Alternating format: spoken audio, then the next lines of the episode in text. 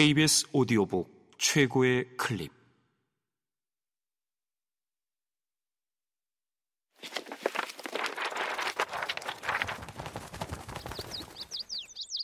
KBS 오디오북.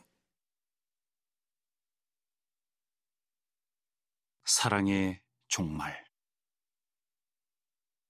그레이엄 그린 지음. 성우 박영재 읽음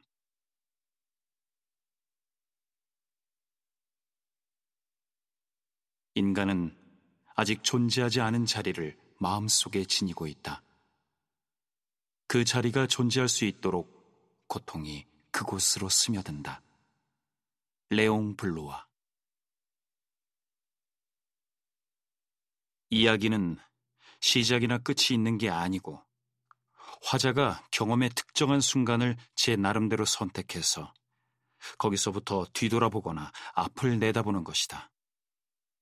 나는 상당히 유명해졌을 때 기규가 돋보인다는 찬사를 들은 직업 작가로서의 막연한 자부심에서 화자가 선택한다고 했지만 1946년 1월 비 오는 캄캄한 밤.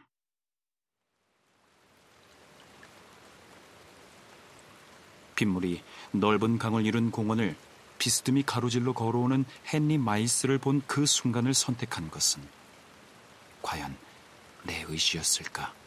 아니면 그 심상이 나를 선택한 것일까?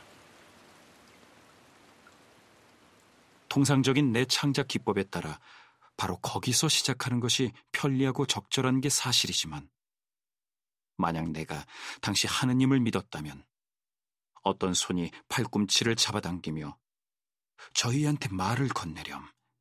저희는 아직 너를 보지 못했어라고 넌짓이 이끌었다는 것도 믿을 수 있었을 것이다. 그게 아니라면 왜 그에게 말을 건넸어야 했을까? 증오가 사람과의 관계에서 사용하기에 지나치게 도를 넘은 말이 아니라고 한다면 나는 헨리를 증오했다. 그의 아내 세라도 증오했다. 그리고 헨리도 그날 밤 그 일이 있은 지 얼마 안 가서 나를 증오하게 되었을 것이다. 그뿐만 아니라 그는 때때로 아내도 증오하고 또 당시에는 세라와 내가 다행히도 믿지 않았던 또 다른 존재도 증오했을 게 틀림없다. 그러므로 이것은 사랑의 기록이라기보다는 증오의 기록에 훨씬 더 가까우며 따라서 만약 내가 헨리와 세라를 두둔하는 말을 한다면 그대로 믿어주어도 될 것이다. 나는 편견에 휘둘리지 않으려 애쓰며 글을 쓰고 있다. 왜냐하면 직업 작가로서의 내 자존심은 증오에 가까운 감정을 표현하는 것보다도 진실에 가깝게 그려내는 것을 더 좋아하기 때문이다.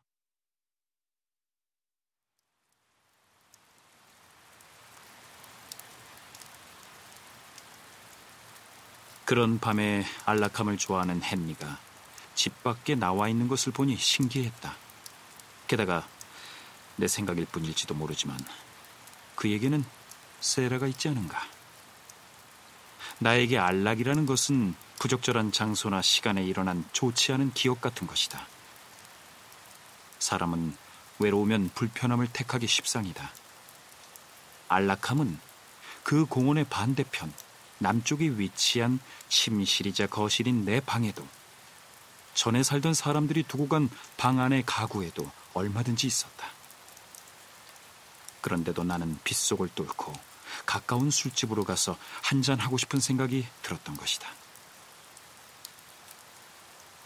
3층에 사는 남자가 술집으로 친구들을 불러들인 탓에 좁은 실내에는 모자를 쓰고 외투를 걸친 낯선 사람들이 잔뜩 들어찼는데 그 통에 나는 실수로 남의 우산을 집어들었다. 스테인드 글라스로 장식된 문을 닫은 다음 1944년에 폭격을 맞은 뒤로 수리한 적이 없는 계단을 조심스럽게 내려왔다.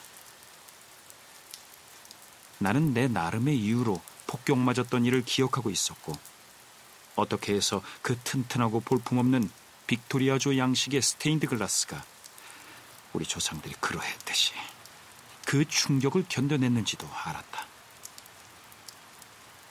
공원을 가로질러 걷기 시작하면서 이내 우산이 바뀐 것을 알아차렸다. 우산에 난 구멍으로 빗물이 새어 들어와 내 방수 외투의 옷깃 속으로 흘러내리는 것이었다. 그때 헨리를 보았다. 그를 피하려 했다면 아주 쉽게 피할 수 있었을 것이다. 그는 우산도 없었다. 가로등 불빛에 드러난 모습에서 그가 빛 때문에 앞을 제대로 보지 못한다는 것을 알 수 있었다. 잎이 다 떨어져 비를 막아주지 못하는 시커먼 나무들이 망가진 배수관처럼 여기저기 서 있었다. 그의 뻣뻣한 검은 모자에서 빗물이 뚝뚝 떨어져 검은색 공무원 외투를 타고 줄줄 흘러내렸다. 만약 내가 똑바로 걸어서 옆을 지나갔다 해도 그는 나를 알아보지 못했을 것이고 보도에서 두 발짝만 떨어져 걸었다면 확실히 몰라보았을 테지만 나는 그에게 말을 건넸다. 헨리, 하마터면 몰라볼 뻔했네. 그러자 오랜 친구를 만난 것처럼 그의 눈이 밝게 빛났다. 벤드릭스! 그가 다정한 목소리로 말했다.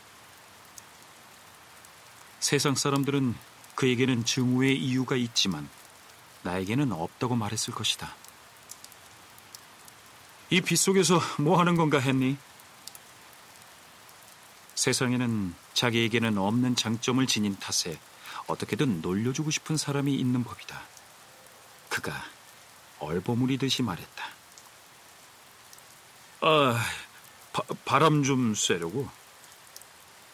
갑자기 비바람이 휘몰아쳐서 모자가 북쪽으로 날아가려는 것을 그는 간신히 제때에 붙잡았다.